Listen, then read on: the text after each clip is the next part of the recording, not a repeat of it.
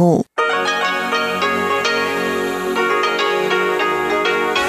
ที่นี่ สถานีวิทยุ Radio Taiwan International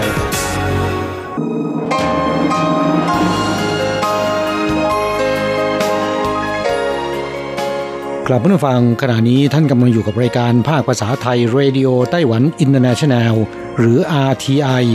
ออกกระจายเสียงจากกรุงไทเปไต้หวันสาธารณรัฐจีน เป็นประจำทุกวันนะครับ นอกจากรับฟังทางเครื่องรับวิทยุได้แล้ว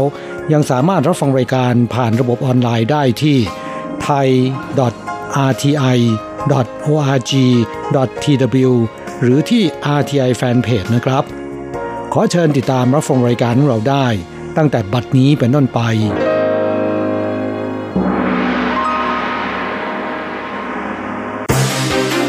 ลำดับแรก ขอเชิญติดตามรับฟัง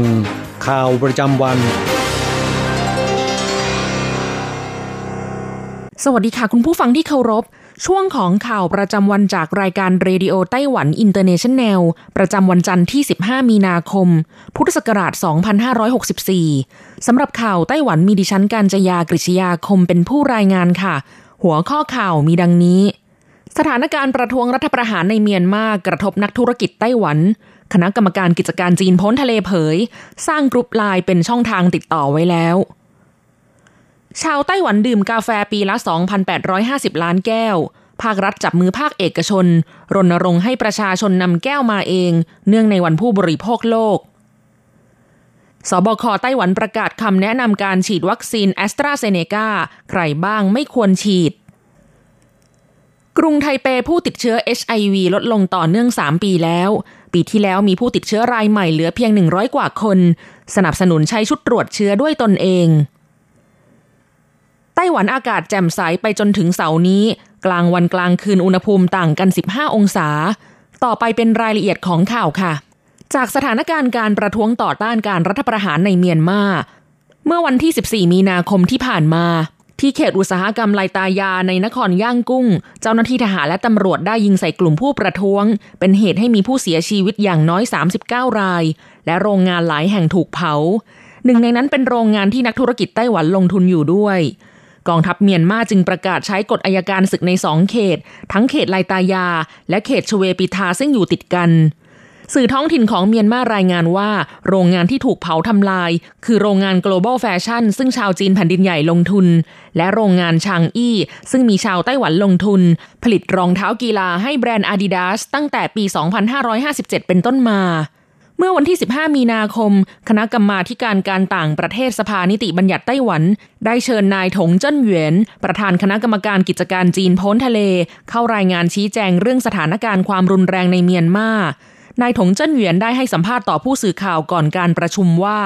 ตนได้รับข้อมูลว่าสถานการณ์ในเมียนมาค่อนข้างเลวร้าย มีนักธุรกิจไต้หวันบางส่วนที่ได้รับความกระทบกระเทือน เจ้าหน้าที่ซึ่งประจำการในต่างประเทศกำลังติดตามสถานการณ์อย่างใกล้ชิด และติดต่อประสานกัน หวังว่านักธุรกิจไต้หวันในเมียนมาจะระมัดระวัง ผ่านพ้นสถานการณ์ปัญหานี้ไปได้อย่างราบรื่น นอกจากนี้นายถงเจิ้นเหวียน ประธานคณะกรรมการกิจการจีนโพ้นทะเล ยังได้ตอบข้อซักถามของเวินอี้เสีย และเฉินอี่ซินสส.พรรคก๊กมินตั๋งในการประชุมคณะกรรมาธิการการต่างประเทศ ในประเด็นช่องทางการติดต่อให้ชาวไต้หวันในเมียนมาขอความช่วยเหลือ คณะกรรมการกิจการจีนโพ้นทะเล ได้สร้างช่องทางการติดต่อกับนักธุรกิจไต้หวัน และชาวจีนโพ้นทะเลในเมียนมาผ่านกรุ๊ปไลน์ตั้งแต่เดือนกุมภาพันธ์แล้ว ส่วนเรื่องที่ว่าจะจัดเที่ยวบินช่วยเหลือหรือไม่นั้น นายถงเจิ้นเหวียนตอบว่ากำลังอยู่ระหว่างหารือกับกระทรวงการต่างประเทศ คณะกรรมการกิจการจีนพ้นทะเล จะให้ความช่วยเหลือแก่ชาวไต้หวันในเวลาที่จำเป็นอย่างแน่นอน ข่าวต่อไป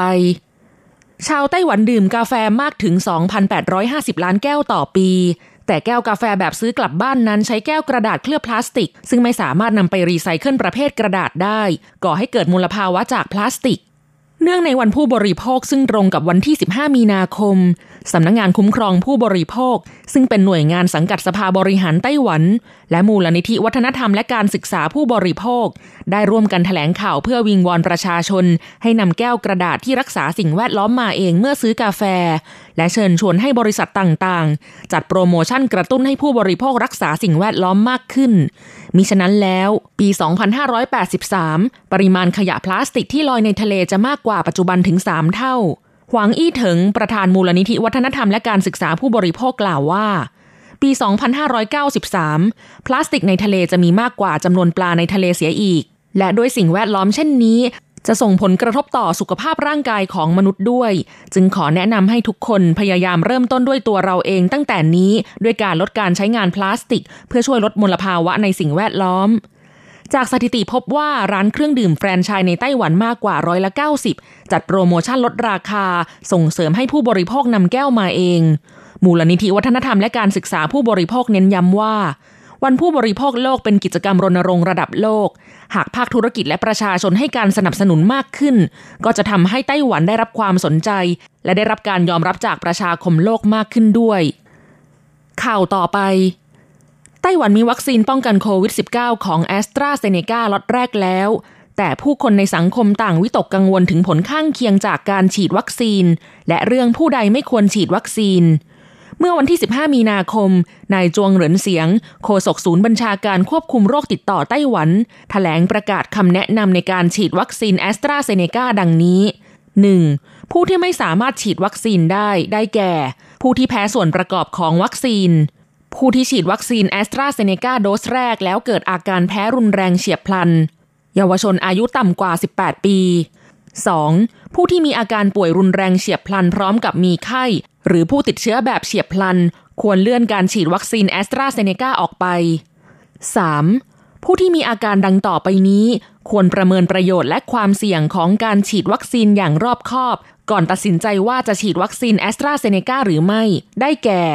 ผู้มีภาวะเกล็ดเลือดต่ำ หรือการแข็งตัวของเลือดผิดปกติ เช่นโรคฮีโมฟิเลีย หรือโรคเลือดไหลไม่หยุด ผู้ที่มีระบบภูมิคุ้มกันไม่สมบูรณ์ รวมถึงผู้ที่ได้รับการรักษาด้วยยากดภูมิคุ้มกัน สตรีที่กำลังตั้งครรภ์หรืออาจตั้งครรภ์สตรีให้นมบุตรโฆษกศูนย์บัญชาการควบคุมโรคติดต่อไต้หวัน ยังได้ย้ำเตือนถึงมาตรการป้องกันแบบทันท่วงที เพื่อรับมือกับอาการแพ้ที่อาจเกิดขึ้นหลังฉีดวัคซีน ควรจัดเตรียมทรัพยากรทางการแพทย์ และมาตรการตรวจราที่เหมาะสมทุกเมื่อทุกเวลา หลังการฉีดวัคซีนแนะนำให้สังเกตอาการอย่างใกล้ชิดเป็นเวลา 30 นาที ข่าวต่อไปจำนวนผู้ติดเชื้อ HIV รายใหม่ที่ได้รับแจ้งของเทศบาลกรุงไทเป ตั้งแต่ปี 2561 ถึงปี 2563 อยู่ที่ 303 คน 232 คน และ 189 คนตามลำดับ จำนวนผู้ติดเชื้อ HIV ที่เพิ่มขึ้นใหม่ในปีที่แล้ว ต่ำที่สุดนับตั้งแต่ปี 2554 เป็นต้นมา อัตราเฉลี่ยลดลง 20%ในช่วง 3 ปีที่ผ่านมา กองอนามัยเทศบาลกรุงไทเปเปิดเผยว่า สาเหตุเป็นเพราะประชาชนสามารถทราบสถานะสุขภาพได้จากชุดตรวจ HIV ด้วยตนเองแบบ Rapid Test และผู้ที่ติดเชื้อ HIV สามารถยับยั้งเชื้อไวรัสได้ ด้วยความช่วยเหลือของโรงพยาบาลที่กำหนด และการรับประทานยาต้านไวรัส HIV อย่างต่อเนื่อง ตั้งแต่ปี 2558 เป็นต้นมา องค์การอนามัยโลกหรือ WHO ได้บรรจุให้ pre-exposure prophylaxis หรือ PrEP ซึ่งหมายถึงการป้องกันโรคก่อนได้รับเชื้อ เป็นกลยุทธ์สำคัญในการป้องกันควบคุมโรคเอดส์ระดับชาติ ซึ่งเทศบาลกรุงไทเปได้ดำเนินโครงการมอบเงินอุดหนุนเพรพติดต่อกัน 3 ปี ตั้งแต่ปี 2561 ด้วยการให้รับประทานยาอย่างถูกต้อง ก่อนมีพฤติกรรมเสี่ยงติดเชื้อ HIV เพื่อประสิทธิภาพในการป้องกันการติดเชื้อ HIV จากโครงการความร่วมมือระหว่างเทศบาลกรุงไทเป และกรมควบคุมโรคกระทรวงสาธารณสุขและสวัสดิการไต้หวัน ปีนี้ยังคงดำเนินการจัดหาชุดตรวจ HIV ด้วยตนเองแบบ Rapid Test อย่างต่อเนื่อง ราคาจำหน่ายชุดละ 200 เหรียญไต้หวัน ประชาชนสามารถค้นหาจุดจำหน่ายแต่ละท้องที่ได้ในเว็บไซต์กรมควบคุมโรค หาซื้อได้ที่ร้านขายยาที่กำหนด มีทั้งจุดจำหน่ายที่มีพนักงานขาย และตู้จำหน่ายอัตโนมัติ นอกจากนี้เพื่อเป็นการส่งเสริมให้ประชาชนเคยชินกับการตรวจเชื้อด้วยตนเองเป็นประจำ เมื่อซื้อชุดตรวจ HIV ด้วยตนเองแล้ว สามารถลงทะเบียนข้อมูลแบบใช้นามแฝงได้ เพื่อรับบัตรกำนัลอิเล็กทรอนิกส์หนึ่งใบ สามารถแลกชุดตรวจ HIV ด้วยตนเองได้ฟรีหนึ่งชุด ข่าวต่อไป รองศาสตราจารย์อูเต๋อหลงผู้เชี่ยวชาญด้านอุตุนิยมวิทยาระบุว่า วันจันทร์ที่ 15 มีนาคมไปจนถึงวันเสาร์ที่ 20 มีนาคม ไต้หวันได้รับอิทธิพลจากความกดอากาศสูงที่เคลื่อนที่ไหลเวียนทำให้สภาพอากาศทุกพื้นที่ ท้องฟ้าแจ่มใสอย่างต่อเนื่อง กลางวันค่อนข้างร้อน เช้าและกลางคืนค่อนข้างเย็น ช่วงกลางวันและกลางคืนอุณหภูมิต่างกัน 15 องศาเซลเซียสวันที่ 16 มีนาคมเป็นต้นไป อุณหภูมิสูงสุด ภาคเหนือสูงสุด 30 องศาเซลเซียส ภาคกลางและภาคใต้ 32 องศาเซลเซียสขึ้นไป แนวปะทะอากาศลูกต่อไปจะพัดมาถึงไต้หวันวันที่ 20-21 มีนาคม มวลอากาศหนาวเคลื่อนตัวลงมาทำให้ภาคเหนือของไต้หวันอากาศเปลี่ยนเป็นหนาวชื้นแฉะ ภาคเหนือและพื้นที่ฝั่งตะวันออกมีฝนตก ภาคกลางบริเวณภูเขามีโอกาสที่ฝนจะตกค่อนข้างสูง แต่ปริมาณน้ำฝนสะสมไม่มากนัก นอกจากนี้เนื่องจากลมฝั่งตะวันตกอ่อนกำลังทำให้การกระจายตัวของอากาศน้อย คุณภาพอากาศจึงไม่ดีนัก มักเกิดหมอกปกคลุมในบางพื้นที่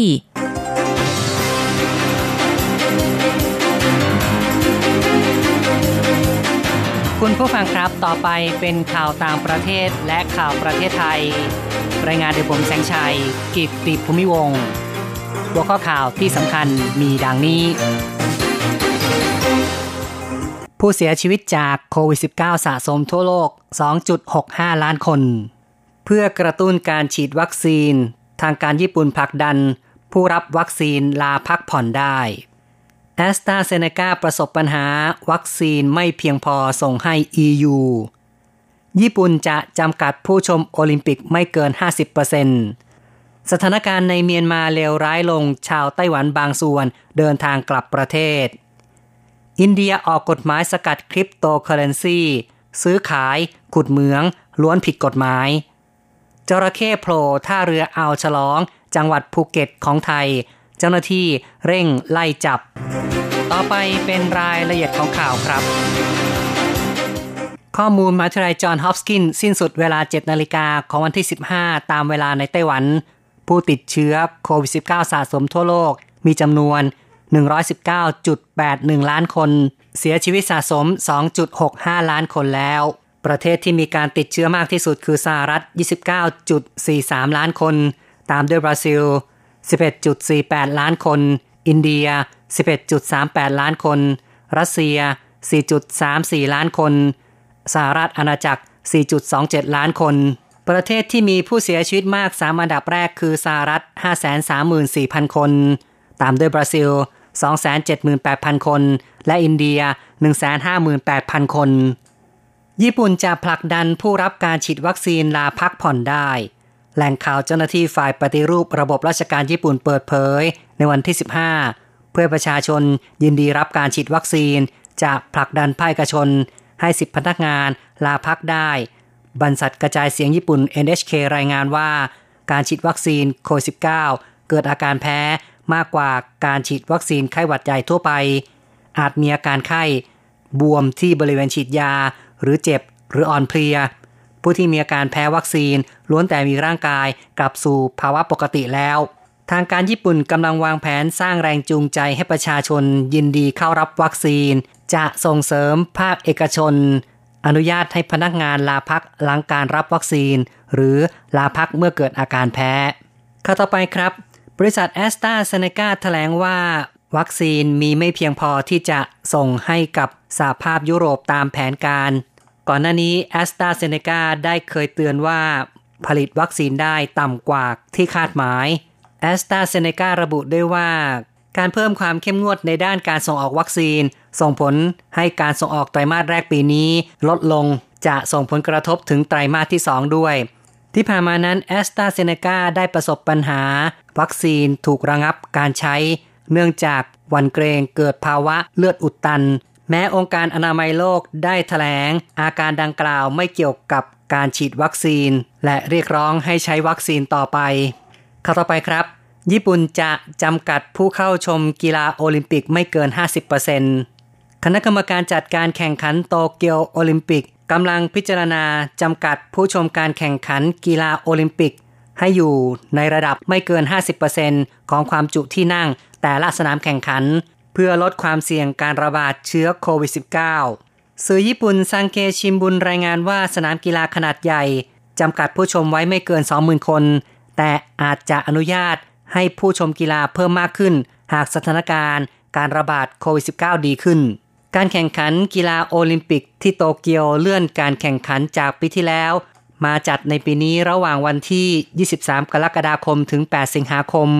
ที่ผ่านมานั้นมีกระแสข่าวระบุว่าญี่ปุ่นจะจัดการแข่งขันโดยไม่มีผู้ชมจากต่างประเทศ เซโกะฮาชิโมโตะประธานคณะกรรมการจัดการแข่งขัน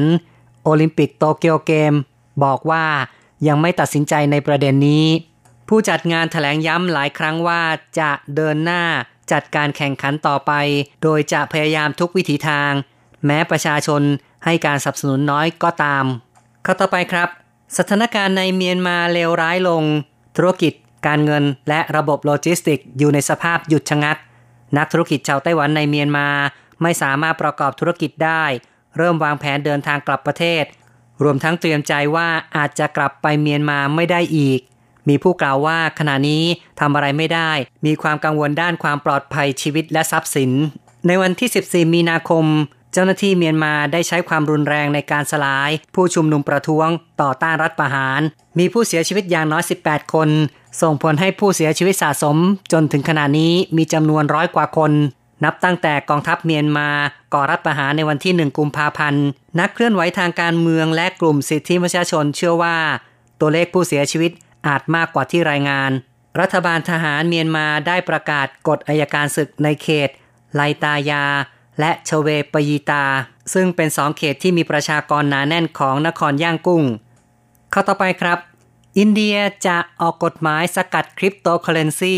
ระบุการซื้อขายขุดเหมืองคริปโตเป็นสิ่งผิดกฎหมายแหล่งข่าวเจ้าหน้าที่ระดับสูงของทางการอินเดียเปิดเผยต่อสำนักข่าวรอยเตอร์ อินเดียจะออกกฎหมายสกัดกั้นเงินคริปโตเคอเรนซีการซื้อขาย การครอบครอง จะถูกลงโทษ มาตรการเช่นนี้ถือว่าส่งผลกระทบอย่างมากต่อนักลงทุน นับล้านคนที่ต้องการลงทุนในคริปโตเคอเรนซีมาตรการของอินเดียถือเป็นการปิดกั้นคริปโตเคอเรนซีซึ่งมีความเข้มงวดมากที่สุดในโลกข้อต่อไปครับ กรุงปักกิ่งถูกปกคลุมด้วยฝุ่นควันพิษ วันที่ 15 มีนาคม กรุงปักกิ่ง มีฝุ่นควันพิษสีเหลืองหนาทึบ อยู่ในระดับเป็นพิษต่อร่างกาย ในขณะที่พายุทรายพัดผ่านกระหน่ำทั่วเมืองหลวงของจีน ประชาชนในกรุงปักกิ่งต้องสวมแว่นครอบตา ปิดจมูกปากด้วยหน้ากากอนามัย ใช้ตาข่ายคลุมผม เพื่อป้องกันตนเอง จากสภาพอากาศที่ส่งผลกระทบต่อร่างกาย ทางการสั่งให้โรงเรียนทุกแห่งยกเลิกกิจกรรมกีฬา และกิจกรรมกลางแจ้ง แนะนำให้ผู้มีปัญหาโรคทางเดินหายใจ อยู่ในอาคารหรือในบ้าน อากาศที่เลวร้ายเกิดขึ้นเพราะพายุทรายจากภาคเหนือของมองโกเลีย ถูกลมพัดลงทางตอนใต้ ต่อไปติดตามข่าวจากประเทศไทย ที่ท่าเทียบเรืออ่าวฉลองหรือว่ามารีนาอ่าวฉลอง ตำบลฉลองอำเภอเมืองจังหวัดภูเก็ต มีผู้พบเห็นจระเข้ลอยอยู่ในทะเล ในช่วงบ่ายวันเสาร์ที่ 13 มีนาคม เจ้าหน้าที่หน่วยงานประมงได้ลงพื้นที่ติดตามจระเข้ทั้งทางทะเลและริมชายฝั่ง แต่ยังไม่พบตัว ในช่วงเที่ยงวันที่ 14 เจ้าหน้าที่ได้รับแจ้งว่าพบจระเข้ลอยตัวกลางทะเล จึงออกไปไล่ล่าอีกครั้ง โดยใช้อวนล้อมไว้ แต่เมื่อรวบอวนเข้าหากันจนชิดแล้ว กลับไม่พบตัวจระเข้ซึ่งจะมีการปรับแผนและติดตามจับตัวจระเข้ดังกล่าว โดยเร็วที่สุดต่อไปข่าวต่อไป กระทรวงพาณิชย์แนะนำร้านอาหารปรับบริการแนวใหม่ นายบุญยริศ กาลยานามิตรปลัดกระทรวงพาณิชย์เปิดเผย การแพร่ระบาดของโควิด -19 ส่งผลกระทบต่อภาคธุรกิจ เนื่องจากพฤติกรรมผู้บริโภคเปลี่ยนแปลงไป สู่การบริโภควิถีใหม่หรือว่า new normal ธุรกิจร้านอาหารจึงต้องปรับตัวให้ทันต่อความเปลี่ยนแปลง โดยใช้แพลตฟอร์มออนไลน์ ขยายโอกาสทางตลาดมากขึ้น ได้มอบหมายกรมพัฒนาธุรกิจการค้าดำเนินการจัดสัมมนาเชิงปฏิบัติการ หลักสูตร Smart Restaurant Plus อีกข่าวหนึ่งครับ กรมส่งเสริมการเกษตรเร่งทำความเข้าใจกับเกษตรกร งดทำนาปรังรอบที่สองในช่วงฤดูฝนที่ผ่านมาพื้นที่ส่วนใหญ่ของภาคเหนือ ซึ่งเป็นแหล่งต้นน้ำของลุ่มน้ำเจ้าพยา ประสบปัญหาฝนน้อยกว่าปกติทำให้มีปัญหาภัยแล้งถึงแล้งจัด อ่างเก็บน้ำต่างๆ มีปริมาณน้ำคงเหลือน้อย ส่งผลกระทบต่อการปลูกพืชในช่วงฤดูแล้งทำให้หลายพื้นที่ ประสบปัญหาขาดแคลนน้ำในพื้นที่ลุ่มน้ำเจ้าพยา ปัจจุบันเกษตรกร เก็บเกี่ยวข้าวนาปรังรอบที่หนึ่งบ้างแล้ว ซึ่งหากมีการปลูกข้าวอีกเป็นรอบที่สามหรือว่าหน้าปรังรอบที่สองจะทำให้เกิดความเสี่ยงขาดแคลนน้ำอย่างรุนแรง เนื่องจากมีน้ำไม่เพียงพอ และจะส่งผลเสียต่อระบบนิเวศจากภาวะน้ำเค็ม รุกเข้าท้ายลุ่มน้ำเจ้าพยา กรมส่งเสริมการเกษตรจึงขอความร่วมมือเกษตรกรใน 14 จังหวัดลุ่มน้ำเจ้าพยา และพื้นที่ลุ่มน้ำอื่น ๆ ในภาคเหนือและภาคอีสาน ควรพักนา และไถกลบข้าวฟ่างเพื่อเป็นปุ๋ย หรือเลือกปลูกพืชใช้น้ำน้อยทดแทน ต่อไปเป็นรายงานอัตราแลกเงินอ้างอิงตอนบ่ายของวันที่ 15 มีนาคม โอนเงิน 10,000 บาทใช้ 9,410 เหรียญไต้หวัน แลกซื้อเงินสด 10,000 บาทใช้ 9,750 เหรียญไต้หวัน และโอนเงิน 1 เหรียญสหรัฐใช้ 28.28 เหรียญไต้หวัน ข่าวจาก RTI จบลงแล้วครับ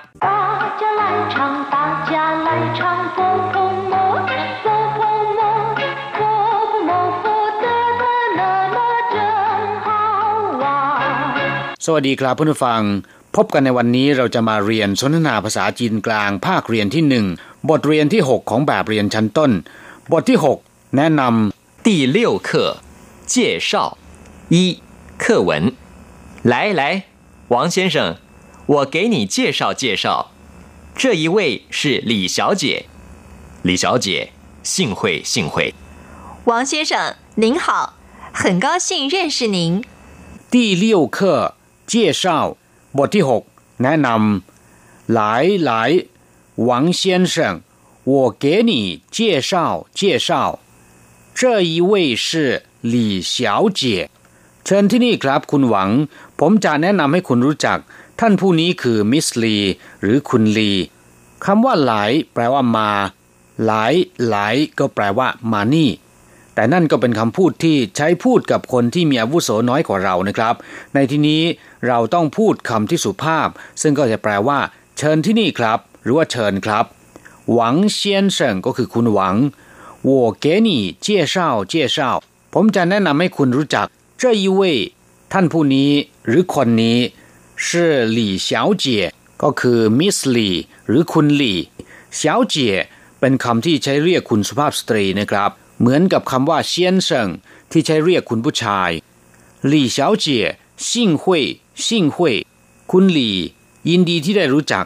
ลำพังเฉพาะคำว่าซิ่งคุยเพียงคำเดียวก็แปลว่ายินดีที่ได้รู้จักแล้วนะครับ แต่คนจีนมักจะพูดคำนี้ซ้ำกันสองครั้ง เพื่อเป็นการแสดงว่ารู้สึกยินดีจริงๆ หวังเซียนเฉิงนินหา很高兴认识您สวัสดีคุณหวัง ยินดีที่ได้รู้จักคุณ很高兴认识您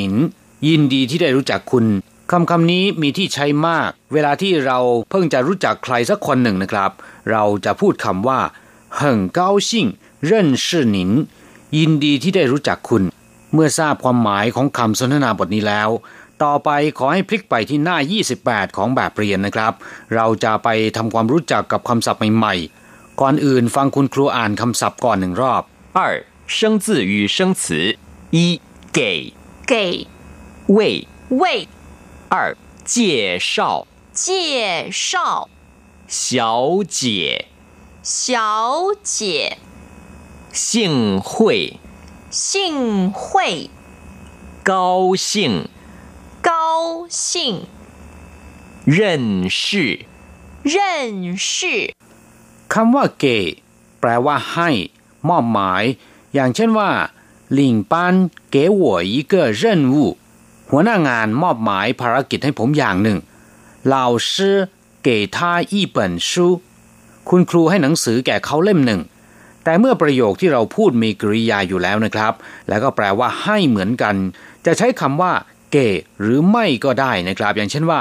ส่งเกนี่มอบให้คุณส่งมีความหมายว่ามอบให้นะครับทำให้เก๋ในที่นี้ไม่มีความหมาย ดังนั้นจะพูดสั้นๆว่าส่งหนีละเว้นคำว่า เก๋ก็มีความหมายอย่างเดียวกัน เพราะฉะนั้นส่งเก๋หนีและคำว่าส่งหนีมีความหมายอย่างเดียวกัน แปลว่า มอบให้คุณคำศัพท์ใหม่ๆ ที่เราจะมาทำความรู้จักคำที่สองก็คือวุ้ยมีความหมายว่าตำแหน่งขณะเดียวกันก็ใช้เป็นศัพท์บอกจำนวนนะครับ โดยจะใช้กับคนซึ่งเป็นคำสุภาพ อย่างเช่นว่า เจ้ยวุ้ยท่านผู้นี้ ท่านนี้ คนนี้ เก้อเว่ยแปลว่า ท่านทั้งหลาย หลายละจีเว่ย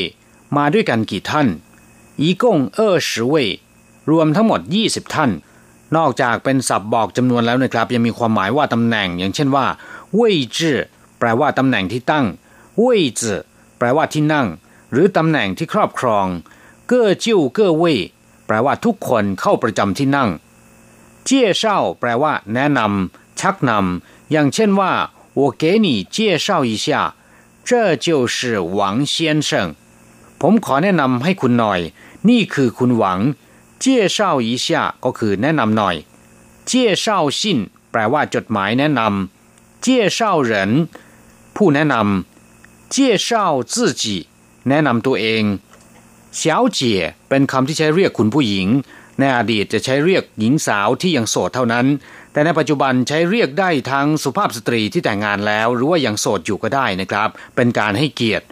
เช่นคำว่าเชียนเชิงที่ใช้เรียกคุณผู้ชาย โดยมักจะใช้ตามหลังแท้นะครับ อย่างเช่นว่าจางเฉาเจี๋ยคุณจาง หวังเฉาเจี๋ยคุณหวัง หากว่าเราไม่รู้ว่าคนที่เรากำลังจะพูดด้วยเนี่ยแท้อะไรหรือชื่ออะไร เราสามารถเรียกสั้นๆว่าเฉาเจี๋ยก็ได้นะครับ ซึ่งคำคำนี้เมื่อนำมาแยกออกจากกันแล้วนะครับ เสี่ยวแปลว่าเล็ก น้อย เจี๋ยก็แปลว่าพี่สาว แต่เมื่อนำมารวมเป็นคำเดียวกันจะแปลว่าพี่สาวน้อย หรือว่าพี่สาวเล็กนั้นไม่ได้นะครับ ต้องแปลว่าคุณผู้หญิง ซึ่งเป็นคำที่ใช้เรียกคุณสุภาพสตรีที่ค่อนข้างจะสุภาพนะครับชิ่งหุยแปลว่ายินดีหรือรู้สึกเป็นเกียรติ เวลาที่ได้รู้จักใครสักคนหนึ่ง เมื่อคนอื่นหรือว่าตัวเขาเองแนะนำตัวแล้วนะครับ เราจะพูดซ้ำกันว่าชิ่งคุยชิ่งคุยซึ่งก็มีความหมายว่า ยินดีที่ได้รู้จัก หรือรู้สึกเป็นเกียรติที่ได้รู้จัก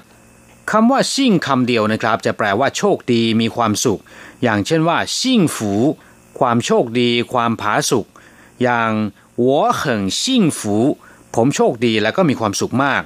ซิ่งเห่า แปลว่าโชคดีที่รอดพ้นจากสิ่งที่ไม่ดีหรือว่าสิ่งที่เราไม่พึงปรารถนา อย่างเช่นว่าซิ่งเห่าวัวตู่กู้ลายี่เจี๋ยโชคอย่างดีที่ผมรอดพ้นอันตรายหรือว่าเคราะห์กรรมมาได้ เกาซิ่ง แปลว่า ดีอกดีใจ ยินดีปรีดาหรือว่าปลื้มปิติยินดีนะครับ我很高兴看到你แปลว่าผมดีใจมากที่ได้พบเห็นคุณ เมื่อเกาซิ่ง แปลว่าดีอกดีใจ ผู้เกาชิ่งก็แปลว่า ไม่พอใจ เกาเกาชิ่งชิ่งเตอชี่หวาน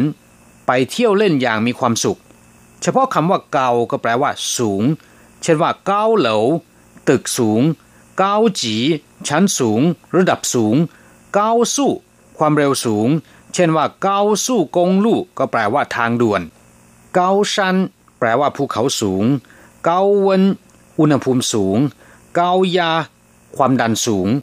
และคำสุดท้ายนะครับคือเร่นชื่อแปลว่ารู้จัก อย่างเช่นว่า我认识他ผมรู้จักเขา你认不认识这一位คุณรู้จักคนนี้ไหม คุณรู้จักท่านผู้นี้ไหมเจี้ยเช่าเร่นชื่อก็คือแนะนำให้รู้จักกราบผู้ฟังเมื่อทราบความหมายของคำศัพท์ใหม่ในบทนี้ผ่านไปแล้วนะครับ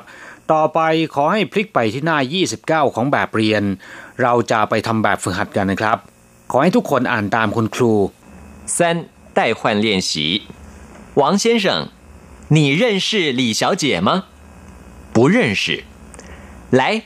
我给您介绍介绍。李小姐，这一位是王先生。王先生，这一位是李小姐。幸会幸会，很高兴认识你。王先生你认识李小姐吗 คุณหวังคุณรู้จักมิสลีไหม不认识ไม่รู้จัก来我给你介绍介绍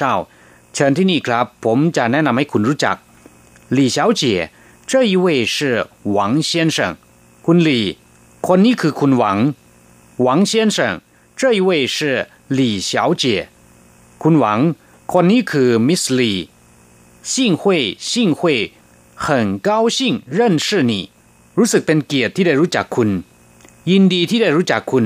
ครับผู้ฟังเมื่อเรียนผ่านไปแล้วขอให้นำไปหัดพูดแล้วก็ใช้บ่อยๆนะครับ เราจะกลับมาพบกันใหม่ในบทเรียนถัดไป สวัสดีครับ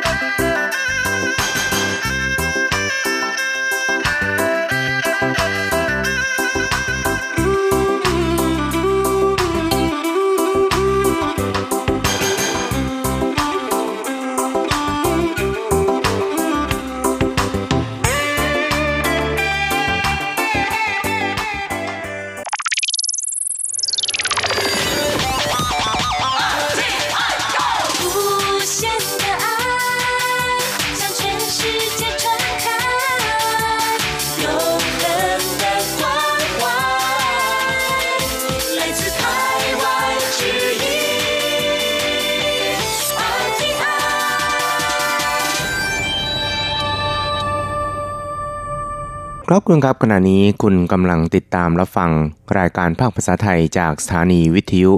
RTI ซึ่งส่งกระจายเสียงจากกรุงไทเป ประเทศสาธารณรัฐจีนอยู่นะครับและต่อไปนั้นก็ขอเชิญคุณผู้ฟังติดตามรับฟังรายการกระแสประชาธิปไตย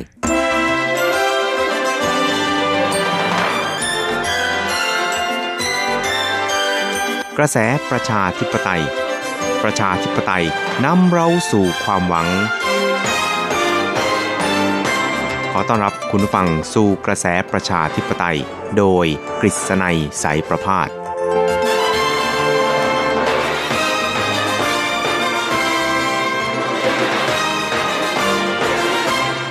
สวัสดีครับคุณผู้ฟังที่รักและเคารพทุกท่านครับ ผมกฤษณัยสารพาดก็กลับมาพบกับคุณผู้ฟังอีกครั้งหนึ่งครับ ในช่วงเวลาของกระแสประชาธิปไตยนะครับ ซึ่งก็จะพบกับคุณผู้ฟังเป็นประจำทุกสัปดาห์ครับ ในค่ำวันจันทร์แล้วก็ เช้าวันอังคาร 3 ครั้งด้วยกันนะครับก็จะนำเอาเรื่องราวความเคลื่อนไหวที่น่าสนใจทางด้านการเมืองในไต้หวัน ในช่วงที่ผ่านมา มาเล่าสู่ให้กับคุณผู้ฟังได้รับฟังกันนะครับครับสำหรับเรื่องแรกที่เราจะมาคุยกันในวันนี้นะครับ ก็เป็นเรื่องราวที่คิดว่าหลาย ๆ ท่านเนี่ยก็อาจจะเคยใช้นะครับ หรือว่าหลาย ๆ ท่านเนี่ยนะครับ ก็เรียกว่าส่วนใหญ่นี่น่าจะเคยได้ยินศัพท์คำนี้มาก่อนนะครับ เพราะว่าตอนนี้เนี่ยก็กำลังมาแรง แล้วก็กำลังเป็นที่ยอดนิยมกันในหมู่บรรดาของผู้ใช้แอปพลิเคชันโซเชียลมีเดียต่างๆนะครับ นั่นก็คือ Clubhouse นะครับ ก็เป็น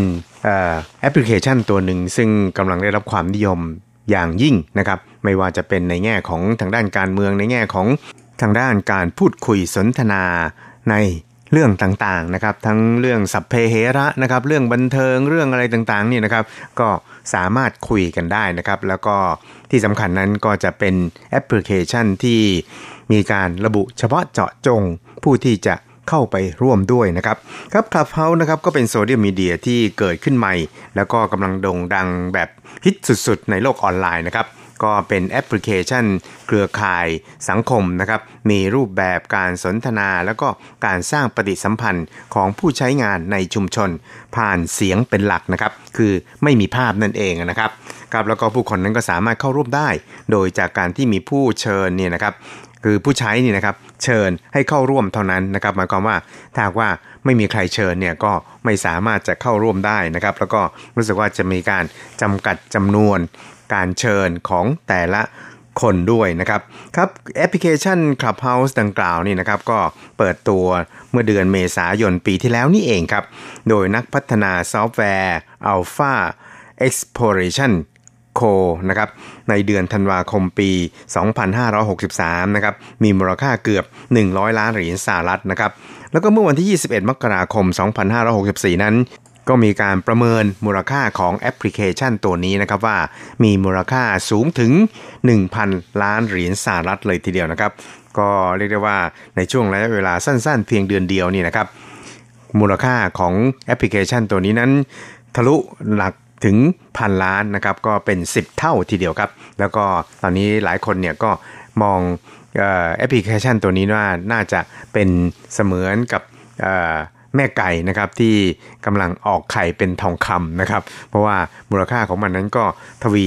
ขึ้นเรื่อยๆ นั่นเองนะครับ และที่สำคัญนั้นก็คือเป็นแอปพลิเคชันที่ไม่จำเป็นจะต้องมีภาพนะครับ แล้วก็จะไม่มีการบันทึกเอาไว้สำหรับในการฟังซ้ำอีกครั้งหนึ่งนะครับ ไม่เหมือนกับ Facebook นะครับ แล้วก็ไม่เหมือนกับ YouTube อะไรทำนองนี้นะครับ ครับสำหรับในช่วงนี้เนี่ยนะครับเนื่องจากว่าเป็นแอปพลิเคชันที่รับความนิยมค่อนข้างสูงครับซึ่งตอนแรกเนี่ยนะครับในเมืองจีนนั้นก็ไม่มีการเซ็นเซอร์ หรือว่าปิดกั้น Clubhouse นะครับก็ทำให้ต้นเดือนกุมภาพันธ์ที่ผ่านมาเนี่ยนะครับคลับเฮาส์นั้นก็ทำให้ชาวเน็ตจีนจำนวนมาก สนใจการพูดคุยเกี่ยวกับ หัวข้อต่างๆนะครับไม่ว่าจะเป็นหัวข้อที่มีความอ่อนไหวทางการเมือง อย่างเช่น การประท้วงในฮ่องกงสถานะทางการเมืองของไต้หวันนะครับ ก็ทำให้เมื่อวันที่ 8 กุมภาพันธ์ที่ผ่านมานี่นะครับ ทางการจีนนั้นก็รู้สึกว่าหากปล่อยให้เป็นแบบนี้ต่อไปเนี่ยนะครับ ก็อาจจะบั่นทอนอำนาจของตัวเองนะครับ เพราะฉะนั้นเนี่ยก็เลยปิดกั้นนะครับ ประกาศแบน Clubhouse ในเมืองจีนนะครับซึ่งนักวิชาการที่ศึกษาด้านความมั่นคงปลอดภัยการทหารของไต้หวันนะครับก็วิเคราะห์ว่าแม้จีนจะสั่งแบนก็ตามนะครับ แต่ก็คาดว่าจีนนั้นจะอาศัย Clubhouse เนี่ยนะครับมาเป็นเครื่องมือในการโฆษณาชวนเชื่อ โดยเฉพาะอย่างยิ่งในประเด็นที่เกี่ยวข้องกับไต้หวัน ไม่ว่าจะเป็นในแง่ของการทำสงครามแนวร่วมนะครับ การทำสงครามจิตวิทยา หรือว่าการบั่นทอน ความน่าเชื่อถือของไต้หวันในประชาคมโลกครับ เกี่ยวกับเรื่องนี้นะครับ คุณหลิวถิงจูในฐานะนักวิจัยแห่งสถาบันวิจัยความปลอดภัยกลาโหม ได้วิเคราะห์ลักษณะพิเศษของ Clubhouse นะครับว่า Clubhouse นั้นเป็นการรวมเอาเสียง อินเทอร์เน็ตกับโซเชียลมีเดียเข้าด้วยกันนะครับ ซึ่งต่างจาก Twitter Facebook แล้วก็ TikTok ที่มีทั้งภาพและก็เสียง ส่วน Clubhouse นั้นมีแต่เสียงอย่างเดียวคล้ายๆกับ Podcast นะครับ แล้วก็วิทยุกระจายเสียง โดยให้ความสำคัญกับการเปิดรับได้ตามความต้องการนะครับ และก็สามารถคุยกันได้หลายทาง ไม่สามารถกระจายเสียงซ้ำได้รวมทั้งเป็นระบบสมาชิก มีการเชิญสมาชิก เข้ามาร่วมนะครับ เป็นการสนทนากันระหว่างบุคคลที่มีชื่อเสียงในสังคม เป็นโซเชียลมีเดียอีกแบบที่มีการกำหนดคุณสมบัติในการเข้าร่วม ซึ่งต่างกับโซเชียลมีเดียอื่นๆนะครับครับคุณหวังครับการเผยแพร่ข้อมูลผ่านทาง Clubhouse นะครับก็เป็นการเปิดอีกเวทีหนึ่งผู้ใช้นั้นสามารถเข้าร่วมได้อย่างเปิดเผย หรือสร้างกลุ่มสนทนาในแบบส่วนตัว เลือกฟังหรือเลือกแสดงความคิดเห็นในหัวข้อที่ตนให้ความสนใจ รวมทั้งสามารถแลกเปลี่ยนความคิดเห็นกับผู้อื่นได้นะครับ ในทันทีอีกด้วย แล้วก็เป็นผลดีต่อการเพิ่มอุณหภูมิให้แก่ประเด็นที่น่าสนใจ และการกระจายข้อมูลข่าวสารที่เกี่ยวข้องอีกด้วยนะครับครับคุณผู้ชมครับบทความของคุณหลิวนี่นะครับก็ยังได้ย้ำนะครับบอกว่า คลับเฮานั้นเป็นผู้สั่นกระดิ่งเตือนภัยให้แก่จีนนะครับ โดยเป็นแอปพลิเคชันเชื่อมต่อระหว่างภายในม่านไม้ไผ่กับนอกม่านนะครับ กลายเป็นบ่อหมักแห่งประเด็นที่ละเอียดอ่อนของจีน ทั้งประเด็นที่เกี่ยวข้องกับปัญหาสิทธิมนุษยชน และการยอมรับในความเป็นชาติโดยยกตัวอย่างนะครับว่าคลับเฮาส์นั้นเปิดประเด็นเกี่ยวกับซินเกียง มีค่ายกักกันหรือไม่ สนทนาพาทีระหว่างวัยรุ่นช่องแคบไต้หวัน ซึ่งก็เป็นการ เปิดประเด็นที่มีการถ่ายทอดผ่านการพูดคุยของผู้เข้าร่วมสนทนา โดยการขยายผลของประเด็นดังกล่าว ให้เข้มข้นยิ่งขึ้น ซึ่งก็เป็นสิ่งที่จีนเนี่ยนะครับไม่อาจยอมรับได้ครับ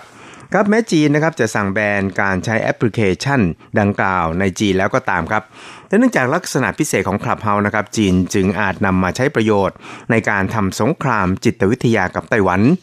บันทอนชื่อเสียง แล้วก็ความน่าเชื่อถือของไต้หวันในสังคมโลก รวมทั้งทำสงครามแนวร่วมกับชาวไต้หวันในรูปแบบต่างๆ อย่างหลากหลายอีกด้วยนะครับครับก็ไม่ทราบว่าคุณผู้ฟังนั้นเคยใช้คลับเฮาหรือยังนะครับถ้าว่าเคยใช้แล้วนี่นะครับไม่ทราบว่าเป็นอย่างไรกันบ้าง มีข้อดีข้อด้อยยังไงนะครับ ก็อย่าลืมบอกเล่ากันฟังบ้างนะครับ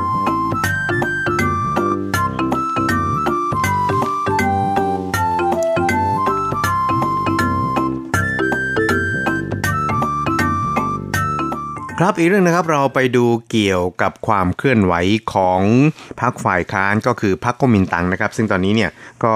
ทุ่มเทแรงกายแรงใจนี่นะครับ ให้กับการต่อต้านใน 2 ประเด็นนะครับ ก็คือต่อต้านนโยบายของรัฐบาลท่านประธานาธิบดีไช่อิงเวนนะครับ ประเด็นแรกนั้นก็คือ การต่อต้านการอนุญาตให้มีการนำเนื้อหมู ที่มีสารแลคโตพามีน เข้ามาจำหน่ายในไต้หวันนะครับ แล้วก็อีกประเด็นหนึ่งก็คือการ ลงประชามตินะครับให้มีขึ้นพร้อมกับการเลือกตั้งซึ่งก่อนหน้านี้นะครับทางพรรครัฐบาลนั้นก็ได้มีการแก้กฎหมายนะครับให้การจัดการลงประชามตินั้นควรแยกออกมากระทำต่างหากครับซึ่งทางพรรคฝ่ายค้านก็เห็นว่าหากแยกกันทำแล้วนี่นะครับมันก็จะเป็นการสิ้นเปลืองงบประมาณ แล้วก็เป็นการทำให้ประเด็นของการลงประชามตินั้นไม่เข้มข้น เท่าที่ควรนะครับครับเมื่อสัปดาห์ที่ผ่านมาครับพรรคกุมินตังเนี่ยก็ได้นำรายชื่อผู้สนับสนุนจัดการลงประชามติ 2 รายการดังกล่าวนี่นะครับไปมอบให้แก่คณะกรรมการการเลือกตั้งกลางของไต้หวันนะครับซึ่งนายแจงฉีเฉินหัวหน้าพรรคกุมินตังก็บอกว่า ครั้งนี้นะครับไม่ใช่เป็นเพียงรายชื่อผู้สนับสนุนเท่านั้น แต่ว่ายังเป็นการแสดงออกถึงปณิธานแล้วก็ความอัดอั้นตันใจของประชาชนที่มีต่อแนวนโยบายของรัฐบาลนะครับ ซึ่งก็จำเป็นอย่างยิ่งครับที่จะต้องเรียกร้องให้คณะกรรมการการเลือกตั้งกลางนั้นวางตัวเป็นกลาง ตั้งอยู่ในความยุติธรรมดำเนินการทุกอย่างด้วยความโปร่งใส อย่าได้มาเกี่ยวข้องกับการเมือง แล้วก็มาใส่ร้ายป้ายสี ซึ่งพรรคกมินตังนั้น จะประชาสัมพันธ์ให้ประชาชน โดยทั่วไปได้เข้าใจถึงความจำเป็น และสาระของการจัดการลงประชามติ ตามการเสนอของพรรคกมินตังนะครับครับสำหรับรายชื่อผู้ร่วมสนับสนุนการจัดการลงประชามติทั้งสองรายการนี้รวมทั้งสิ้นถึง 1 ล้านกับ 50,000 รายชื่อนะครับก็เพื่อจัดการลงประชามติใน 2 ประเด็นได้แก่คัดค้านการนำเข้าเนื้อหมู ที่มีสารแลคโตพามีนนะครับแล้วก็การจัดทำ การลงประชามติพร้อมกับการเลือกตั้งสำคัญ ขั้นตอนที่ 2 นั่นเองนะครับ โดยประเด็นต่อต้านเนื้อหมูที่มีสารแลคโตพามีนนั้น มีรายชื่อสนับสนุนทั้งสิ้น 528,000 รายชื่อครับ ส่วนประเด็นจัดการลงประชามติพร้อมกับการเลือกตั้งจำนวนทั้งสิ้น 522,000 รายชื่อครับ ใช้เวลาในการรวบรวมประมาณ 2 เดือนครับ ก็สามารถรวบรวมรายชื่อได้มากที่สุด ในการจัดการเสนอลงประชามติที่เคยมีมานะครับ ทำให้เขาทั้งดีใจแล้วก็วิตกกังวลนะครับที่ดีใจก็คือการรวบรวมรายชื่อระยะที่ 2 นั้นเป็นไปโดยราบรื่น แต่ที่วิตกก็คือทำไมรัฐบาล จึงมีนโยบายที่ทำให้ประชาชน ต้องวิตกกังวลมากมายกันขนาดนั้นนะครับและแถมยังต้องให้ประชาชนเนี่ยเป็นผู้ล้มล้างนโยบายดังกล่าว ด้วยตนเองโดยการลงประชามตินะครับ ซึ่งก็คาดว่า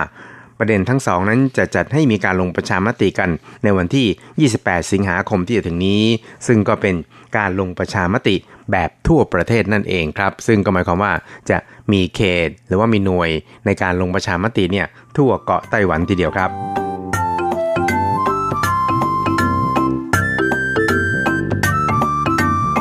อีกเรื่องครับเราไปดูเกี่ยวกับในช่วง 5 ปีที่ผ่านมานะครับงบประมาณด้านกลาโหมของจีนแผ่นดินใหญ่นั้น พุ่งทะยานจาก 1.04 ล้านล้านเหรียญหมินปี้นะครับหรือตกประมาณ 4.89 ล้านล้านบาทในปี 2017 นะครับ ขยับขึ้นมาเป็นถึง 1.070 ล้านล้านเหรียญเดมินปี้หรือประมาณ 5 ล้านล้านบาทครับในปี 2021 ในขณะที่งบประมาณด้านกลาโหมของไต้หวันสาธารณจีนในปีนี้นะครับขยับขึ้นจาก 338,458 ล้านบาท ในปี 2017 เป็น 383,402 ล้านบาท ในปี 2021 นะครับ ซึ่งก็ทำให้งบประมาณกลาโหมระหว่างช่องแคบไต้หวันนั้น ต่างกันถึงกว่า 16 เท่าตัวครับนั่นก็ดีครับไต้หวันนั้นก็ยังมีงบประมาณจัดซื้อเครื่องบินรบ F16V ระหว่างปี 2020 ถึง 2026 อีก 262,032 ล้านบาท ซึ่งเป็นงบประมาณพิเศษทางด้านกลาโหมของไต้หวันนะครับ ครับทั้งนี้ก็มีรายงานข่าวครับบอกว่า พบกองเรือรบอินโดแปซิฟิกของสหรัฐนะครับก็ได้ของงบประมาณเสริมกำลังรบบริเวณแนวเกาะ ระหว่างโอกินาวาถึงฟิลิปปินส์ เพื่อสกัดกั้นภัยคุกคามทางทหารในทะเลจีนใต้ของจีนจำนวน 3,300 ล้านเหรียญสหรัฐนะครับหรือตกประมาณแสนล้านบาทครับ นอกจากนี้เนี่ยก็ยังระบุว่าสหรัฐนั้นต้องสนับสนุนการจำหน่ายอาวุธให้แก่ไต้หวัน ซึ่งมีความสำคัญยิ่งต่อการเสริมสมรรถนะในการป้องกันตนเองของไต้หวัน ซึ่งสหรัฐนั้น จะต้องสนับสนุนให้ไต้หวันลงทุนด้านกลาโหมของตนให้มากขึ้น เพื่อข่มขวัญฝ่ายตรงข้ามมีให้บุ่มบามนะครับ ครับ โดยนายซูจือหยินนะครับคณะบดีสถาบันบัณฑิตศึกษา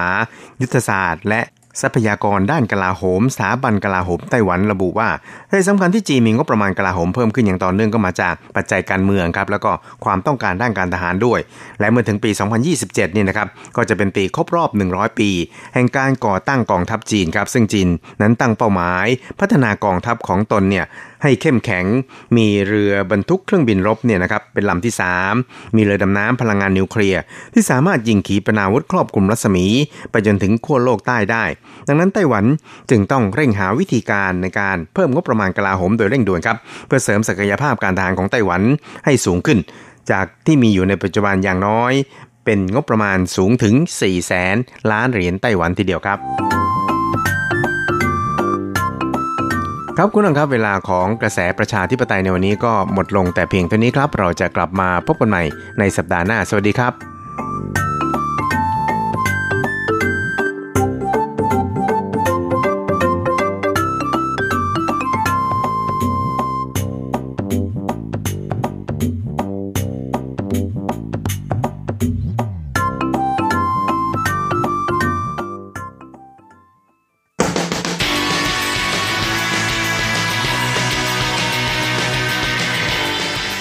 ปัจจุบัน โลกปัจจุบัน เปลี่ยนแปลงตลอดเวลา ทุกอย่างไม่หยุดอยู่กับที่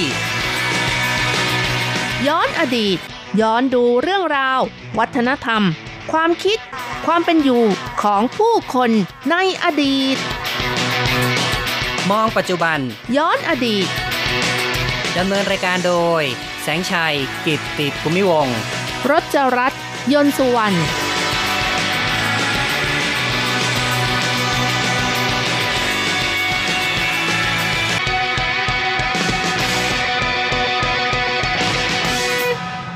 คุณผู้ฟังที่รักครับ พบกันอีกแล้วในมองปัจจุบันย้อนอดีตนะครับ ในครั้งนี้เราจะมองเรื่องของศิลปะการปั้นแป้ง เพื่อการเส้นไหว้ในไต้หวัน ค่ะ ศิลปะการปั้นแป้งภาษาจีนก็จะเรียกกันว่า เนียเมียนอี้สู้นะคะ ถือเป็นวัฒนธรรมพื้นบ้านอย่างหนึ่งค่ะ แล้วก็นิยมนำมาใช้ในพิธีกรรมอย่างแพร่หลายในอดีตด้วยค่ะ แต่เนื่องจากว่าแต่ละท้องที่แต่ละท้องถิ่นมีการพัฒนาศิลปะการปั้นแป้งที่แตกต่างกันไป ตลอดจนปัจจัยพื้นฐานการดำรงชีวิต และวัตถุดิบที่ต่างกันไป ก็ทำให้เกิดความหลากหลาย แล้วก็กลายเป็นเอกลักษณ์ของศิลปะในท้องถิ่นไปแล้วค่ะ ในไต้หวันนั้นก็ต้องบอกว่าศิลปะการปั้นแป้งนั้น มีชื่อเรียกกันว่าเนียเมียนเหรินซึ่งก็คือ ตุ๊กตาแป้งปั้น และมีชื่อเรียกอีกหลายอย่าง อย่างเช่นคำว่า เมียนสู้ขั้นเซิงหมีกัวเตียวจางหมีเหรินเป็นต้นจริงๆ ก็มีหลายชื่อเรียกแตกต่างกันไป เนื่องจากว่าได้รับอิทธิพลวัฒนธรรมจากแต่ละท้องถิ่น อย่างเช่นว่าทางภาคเหนือของจีนนะคะเขาก็จะเรียกกันว่าเจียงหมี่เหริน ส่วนคนภาคกลางก็จะเรียกว่าเนียเกาเหริน หรือแม้แต่ชาวฮักกานะคะที่อยู่ในเขตภูเขาก็จะเรียกกันว่ามาสูเหรินเป็นต้นค่ะเนื่องจากความก้าวหน้าทางเทคโนโลยีในปัจจุบันนะคะ รวมทั้งโครงสร้างทางสังคมที่เปลี่ยนไป จากอดีตสังคมครอบครัวจะอยู่กันแบบครอบครัวใหญ่ มีทั้งพ่อแม่ลูกปู่ย่าตายายอยู่รวมกัน แต่ว่าปัจจุบันนะคะ กลายเป็นสังคมครอบครัวเล็กเป็นส่วนใหญ่ จึงทำให้ศิลปะวัฒนธรรมท้องถิ่นมากมาย ค่อยๆ เลือนหายไปค่ะ แล้วก็พิธีกรรมการเส้นไหว้ในเทศกาลต่างๆนั้น ก็มักจะจัดกันแบบเรียบง่าย ก็เลยทำให้ศิลปะการปั้นแป้งแบบเดิมนั้น ก็เริ่มจะเสื่อมความนิยมลงไป ปัจจุบันก็จะเห็นได้น้อยลงเรื่อยๆ หรือมีการปรับปรุงให้เข้ากับยุคสมัย แต่พอจะเห็นร้านค้าที่ประกอบธุรกิจการปั้นแป้งในไต้หวันนะคะ อย่างเช่นที่ถนนโบราณลู่กังเมืองจังหว้า และถนนโบราณเปยกังเมืองหยุนหลินค่ะ เพราะว่าทั้งสองเมืองนี้ก็มีศาลเจ้าที่มีชื่อเสียงที่มีประวัติความเป็นมานับร้อยปี ใช่ครับก็คือที่ลู่กังนั้นก็จะมีศาลเจ้าเทียนเฮากง ส่วนที่เปยกังก็จะมีศาลเจ้าที่เรียกว่าเฉาเทียนกง ที่นี่ก็จะมีการเส้นไหว้เจ้าแม่มาจูและศาลเจ้าทั้งสองแห่งนี้จะมีวัฒนธรรมความเชื่อ ประเพณีแบบดั้งเดิม ที่สืบทอดกันมา แล้วก็มีธุรกิจที่เกี่ยวกับศิลปะงานฝีมือแบบดั้งเดิมจำนวนไม่น้อยเลยค่ะ ในวันนี้นะคะก็ อยากจะขอยกตัวอย่างนะคะ ร้านที่ประกอบธุรกิจการปั้นแป้ง ที่ถนนโบราณเปยกังเมืองอินหลิน ชื่อร้านลุยฝูสังเตี้ยนนะคะ ซึ่งผู้ก่อตั้งร้านนี้ก็ชื่อว่าซือรุ่ยหลินค่ะ ถือเป็นผู้ที่มีความเชี่ยวชาญในเรื่องของการปั้นแป้งมากเลยค่ะ ตอนที่ท่านมีชีวิตอยู่นะคะ เขาก็เป็นผู้เดียวในเมืองอินหลินซะด้วยค่ะ ที่ปั้นแป้งใช้ในการเส้นไหว้ เพราะต่อมานั้นบุตรชายคนโตของเขาซึ่งก็คือซือชิ่งอี้เป็นผู้ที่สืบทอดงานฝีมือ พัฒนาต่อยอดจากคุณพ่อทำให้ร้านรุ่ยฟูนั้นเป็นที่รู้จักของผู้คนมากขึ้น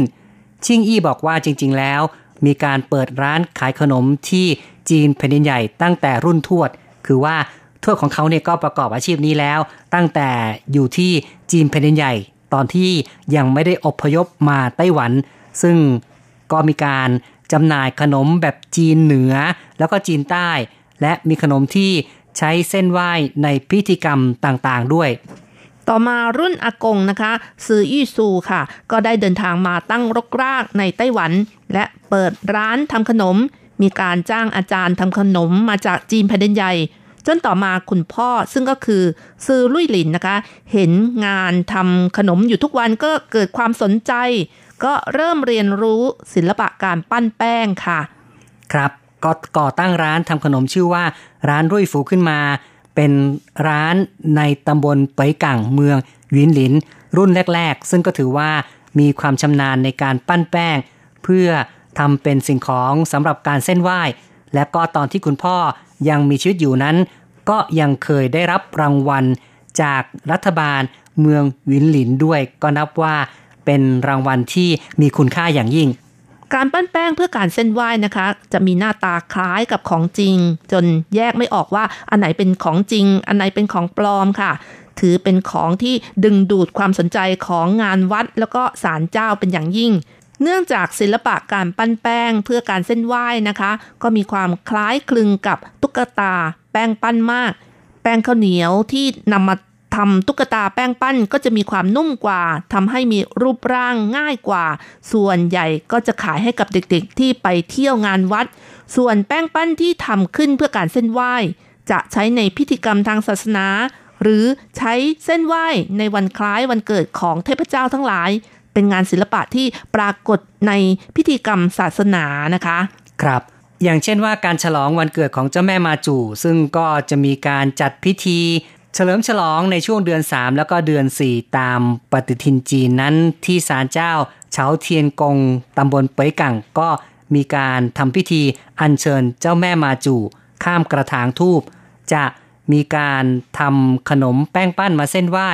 หรือในงานบวงสรวงเทพเจ้า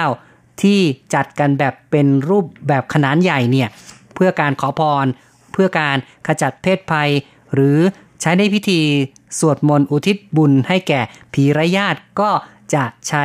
แป้งปั้นเหล่านี้ด้วยค่ะ ในสมัยก่อนนะคะจะมีงานวัดหรือว่างานของศาลเจ้ามากมายเลยค่ะ เพราะฉะนั้นความต้องการขนมแป้งปั้นก็มีความต้องการมากด้วยนะคะซือชิงอี้เริ่มหัดทำขนมแป้งปั้นตั้งแต่เรียนอยู่ชั้นประถมปีที่ 3 แต่ว่าเมื่อโตขึ้นก็ออกไปทำงานข้างนอกนะคะ อย่างไรก็ตาม เนื่องจากว่า ต้องการลดภาระของคุณพ่อคุณแม่ก็เลยตัดสินใจกลับมาช่วยงานบ้าน แล้วก็ทุ่มเทงานศิลปะ การปั้นแป้งโดยเฉพาะเลยค่ะ ครับ ก็คือว่าเป็นทายาทรุ่นที่ 2 นะครับ ก็คือซือชิงอี้เนี่ย แต่ก่อนเขาก็ไม่ได้ทำงานในบ้าน แต่ว่าไปทำงานเป็นพนักงานบริษัทนะครับ ต่อมานั้นก็เห็นว่าพ่อแม่ลำบากก็เลยกลับมาบ้านช่วยเหลือ เพื่อค่ะสืบทอดธุรกิจของตระกูลต่อไปด้วย เพราะว่าตัวเขาเองนี่เป็นบุตรชายคนโตของบ้านซะด้วยนะคะทำงานช่วยเหลือพ่อแม่มาตั้งแต่เด็กด้วย เวลาที่เร่งงานก็ต้องอดหลับอดนอนช่วยงานบ้านด้วย เขาก็ได้เรียนรู้วิธีการทำขนมตั้งแต่ขั้นพื้นฐานซึ่งก็คือการลงสีพื้นฐานในแป้ง มีทั้งสีดำสีน้ำเงิน สีแดง สีเหลืองสีขาว แล้วก็จากนั้นก็คุณพ่อทำต่อนะคะ การลงสีที่ ต่างกันก็มีอัตราส่วนที่ต่างกันนะคะ ครับ ก็มีการทำให้แป้งเนี่ยมีสีผสมกลมกลืนกันจนทั่ว และซือชิ่งอี้ก็เป็นลูกมือในการคลึง และแต่ละวันก็ต้องทำกันเป็นจำนวนมาก เพียงแค่ปั้นเป็นรูปมะนาวก็ต้องทำถึง 50 ลูกเลยทีเดียว ซือชิงอี้ยังบอกด้วยว่า เพียงแค่ปั้นแป้งเป็นรูปผลไม้ก็มีมากเกือบ 30 ชนิดแล้วนะคะ ยกตัวอย่าง การปั้นแป้งเป็นรูปลำไย เพียงแต่ปั้นแป้งให้เป็นรูปกลมๆ จากนั้นก็อาบผงโรกุ้ย ซึ่งก็คือสมุนไพรจีนนะคะ ให้ทั่วสุดท้ายก็เอาก้านลำไยปักลงไป ก็จะได้รูปลำไยที่เหมือนจริงเป็นต้นนะคะ ก็นับว่าทำผลไม้เพื่อการเส้นไหว้ คือปั้นแป้งเป็นผลไม้ต่างๆ เพื่อการเส้นไหว้หลากหลายชนิดมากเลยค่ะและเทคนิคของพวกเขาก็เรียกว่า มีความเชี่ยวชาญ มีความชำนาญ ด้วยขั้นตอนเพียงแค่ 2-3 ขั้นตอนก็สามารถทำให้แป้งปั้นเหล่านั้นเหมือนกับผลไม้จริงได้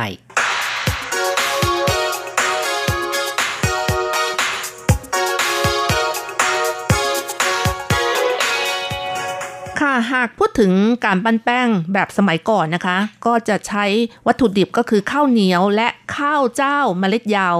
นำไปโม่บดนะคะ เพื่อใช้เป็นแป้งสำหรับปั้นค่ะ แต่เนื่องจากว่าไต้หวันไม่มีการปลูกข้าวสาลี ในสมัยก่อนก็ยังไม่มีการใช้แป้งสาลีอย่างแพร่หลายซะด้วย แป้งสาลีต้องนำเข้าจากต่างประเทศ ราคาก็สูงอยู่ วัตถุดิบที่ใช้ก็คือข้าวเหนียวผสมกับข้าวเจ้านั่นเองค่ะ ก็ต้องพยายามใช้ของในท้องถิ่นนะครับ ก็ใช้ข้าวเหนียวผสมข้าวเจ้า แต่ต่อมาหลังยุคปี 1940 เศรษฐกิจไต้หวันก็เริ่มดีขึ้น ผู้คนนั้นมีสตางค์มากขึ้น ฐานะดีขึ้น ก็มีการนำเข้าแป้งสาลีจากต่างประเทศ ก็เลยใช้แป้งสาลีมาปั้น แต่อย่างไรก็ตามในสมัยก่อนนั้น ถือว่าการปั้นแป้งก็ถือว่ามีขั้นตอนที่สลับซับซ้อนและต้องอาศัยแรงงานมากมีการเติมน้ำตาล แล้วก็นำไปนึ่งให้เป็นก้อน จากนั้นก็นวดคลึง ส่วนผสมทั้งหมด ในขั้นตอนนวดคลึงนั้นถือว่าเป็นขั้นตอนที่ลำบากที่สุดก็ว่าได้ เพราะว่าต้องอาศัยแรงจากมือทั้งหมด ช่วงที่มีคนสั่งมาก จะใช้แรงงานสองคนเนี่ยผัดกันนวดเลยทีเดียวค่ะ บางครั้งนี่นวดจนถึงยกแขนไม่ขึ้นเลย อืม ก็ต้องใช้แรงกายจากแขนนะครับทำให้ปวดเมื่อยที่แขนจนขยับแขนไม่ได้นะครับ แต่ว่าปัจจุบันเนี่ย ก็มีการใช้เครื่องจักรเข้ามาทุ่นแรง แล้วก็พยายามใช้เทคนิคว่า ใช้สีให้น้อยที่สุด เพื่อให้สิ่งของที่ปั้นแล้วเนี่ยนำไปรับประทานกันได้ และนอกจากนี้ในปัจจุบันก็ลดขั้นตอนการโม้แป้งแล้วนะคะ มีการใช้แป้งสาลีสำเร็จรูปแทน เมื่อทำเสร็จแล้วจะเก็บได้ประมาณแค่ 3 วัน น้ำก็จะระเหยไป ผิวก็แห้งแล้วก็แตกนะคะ แต่ว่าปัจจุบันการปั้นแป้งหันมาทำเพื่อเก็บไว้ชมความสวยงามนะคะ จากเดิมที่ใส่น้ำตาลก็หันมาใส่เกลือ ต้องบอกว่าใส่มากเลยทีเดียวจนกระทั่งนี้ หนูนี่ไม่กล้ากัดกินเลยค่ะ ก็ถือว่าไม่ได้ทำเพื่อกินแล้วทำให้สวยงาม เพราะฉะนั้นการถนอมรักษาเนื้อแป้ง ก็ใช้เกลือแทนน้ำตาลทำให้เค็มมากๆเข้าไว้ จะได้ไม่บูดไม่เสียนั่นเอง แล้วก็ยังมีการใช้ยากันบูดด้วยนะคะ คือสารกันบูดนั่นเอง เพื่อยืดเวลาการเก็บได้นานขึ้น และเพื่อต้องการรำลึกถึงความทรงจำในอดีตซือชิงอี้ก็งัดเอาแม่พิมพ์ทำขนมที่มีอายุนับร้อยปีนำมาปั้นขนม เขาบอกว่า ขนมแป้งในสมัยก่อนถือเป็นออของว่างยามบ่ายของเกษตรกร แล้วก็ยังเป็นของที่นำมาเส้นไหว้ด้วย แต่ว่าปัจจุบันนั้นก็ถือว่าเป็นแค่เอามาไหว้เจ้าแล้วนะคะ ก็ไม่ได้ใช้เพื่อการรับประทาน กลายเป็นสิ่งของเพื่อการเส้นไหว้เท่านั้น ศิลปะการปั้นแป้งและการทำแม่พิมพ์จากไม้ก็เริ่มเลือนลางหายไปเรื่อยๆ แต่เขาก็คาดหวังว่า คุณปู่คุณย่าที่บางทีก็พาลูกหลานมาชมผลงานนั้นอาจจะกระตุ้นให้คนรุ่นใหม่นี้ อยากจะสืบทอดวัฒนธรรมดั้งเดิมต่อไป ไม่ให้สูญหาย และในขณะเดียวกันคุณปู่คุณย่าก็ยังสามารถรำลึกถึงเหตุการณ์อดีตได้ด้วยนะคะ ว่าในอดีตนั้นมีการปั้นแป้งอย่างไรนั่นเองค่ะ ใช่ก็หมายถึงว่าการที่จะส่งเสริม ให้คนรุ่นใหม่ อยากจะเรียนรู้ศิลปะแขนงนี้ต่อไป